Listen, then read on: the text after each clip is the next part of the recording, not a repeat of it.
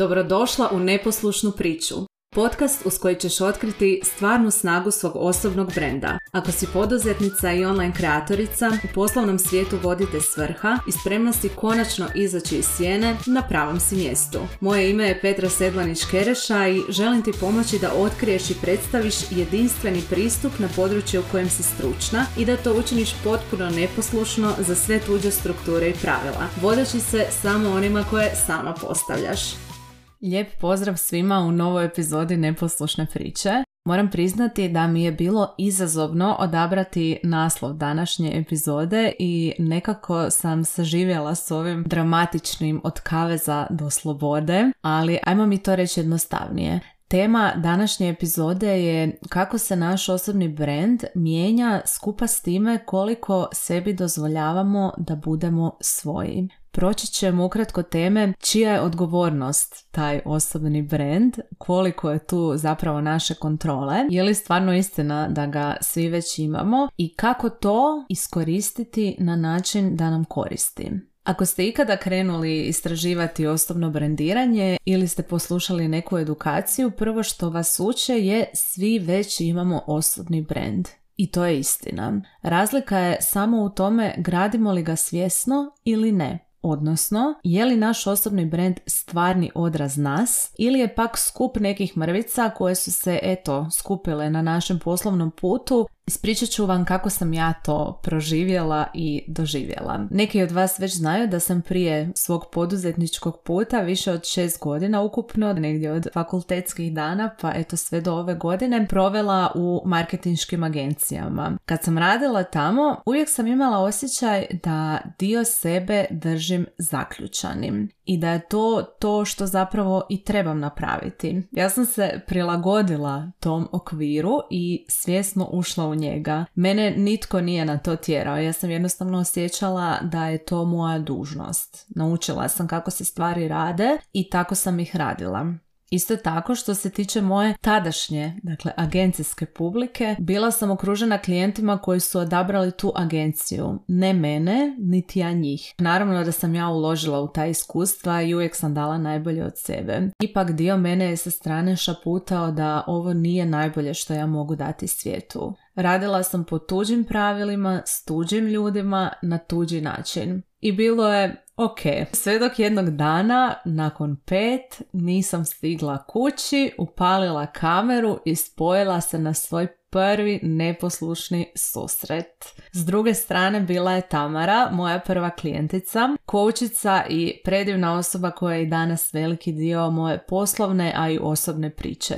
Uz nju i uz nekoliko klijenata sa strane s kojima sam surađivala i uz koje sam otkrivala i testirala koji su to moji načini, moj pristup, polako sam otkrivala sebe, svoj stvarni brand i svoju stvarnu publiku publiku pred kojom se ne osjećam blesavo ako kažem stvari na neki svoj način koji nije nužno strogo profesionalan, već i malo osoban, dublji ili pak skroz duhoviti kroz zanciju. Jednostavno se nikad nisam osjećala potpuno slobodnom to napraviti unutar tuđih okvira jer sam ih poštivala i prilagodila sam se njima, a u ovim mojima je to bilo baš nekako prirodno i ja sam se osjećala kao ja, kad sam dala otkaz, imala sam osjećaj da sam skinula brdo maski sa sebe i da sad konačno mogu biti svoja. Jer iako sam se igrala s ulogama i testirala kako je to biti poduzetnica, još kad sam imala stalan posao, za mene je bilo nemoguće balansirati dvije velike poslovne uloge istovremeno. Zato je slijedilo tako olakšanje. Da ja konačno mogu podijeliti sebe, kako vidim marketing, brendiranje sadržaja i kako pristupam tome kad nisam dio nečeg većeg,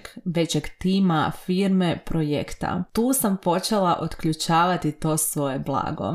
Da se razumijemo, nitko meni nije branio da ja budem svoja i u agencijskim okvirima. I nije da sam bila potpuno tuđa, ali definitivno nisam bila 100% ono što jesam. Prilagodila sam se, stopila, jednostavno bila sam dio nečega, a samim time sam one dijelove sebe koje danas predstavljam kao svoju najveću snagu stavila stavila po strani. Mislim li da se autentični osobni brendovi mogu graditi tek kad imate svoj biznis, tek kad ste poduzetnici? Apsolutno ne. To je samo moja priča i uh, volim se podsjetiti da su me upravo svi ti događaji i oformili i profesionalno i osobno. Puno znanja iz agencijskog iskustva prenijela sam u svoj biznis, ali ipak osmislila sam vlastiti put, vlastite procese i pristup i samim time svojoj poslovnoj publici ponudila novo, ažurirano brand iskustvo. Osobni brand je cijelokupno iskustvo koje naš kupac, odnosno publika ima.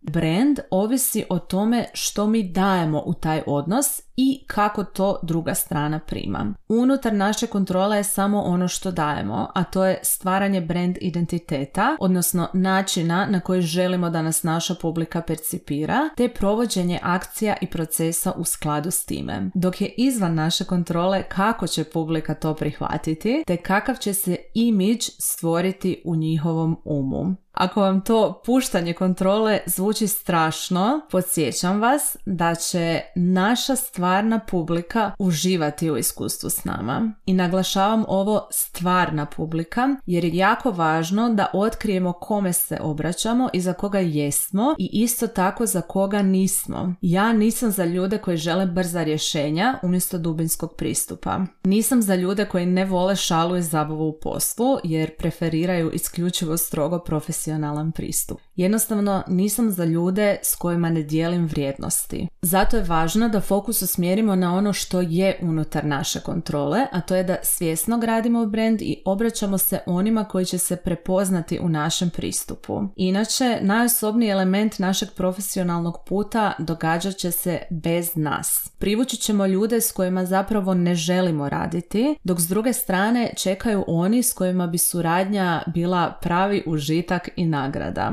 Ponavljam, ako ne gradimo svjesno osobni brand i puštamo kontrolu nad onime na čime ju imamo, u poslovnom svijetu bit ćemo okruženi pogrešnim ljudima. I nije problem u tim ljudima, nisu oni pogrešni sami po sebi, već se mi ne krećemo prema onima kojima će ta naša pomoć najviše značiti. Prema onima koji se slažu s našim vrijednostima i kojima će baš naš pristup donijeti željenu transformaciju. Zato svjesno odaberi smjer u kojem se krećeš jer na tom putu čekate puno pozitivnih promjena koje ti svjesna izgradnja osobnog brenda donosi. Ako trebaš podršku na tom putu, tu sam za tebe. Imam spreman push call ako želiš samo mali brand poguranac u željenom smjeru ili možda obsežni neposlušni program u kojem ćemo u šest tjedana dubinski pristupiti tvom osobnom brendu. Ako te ovo privuklo i želiš znati više, piši mi na Instagram. Hvala na slušanju. Nadam se da te ova epizoda ohrabrila da izađeš iz sjene i predstaviš nam stvarno sebe.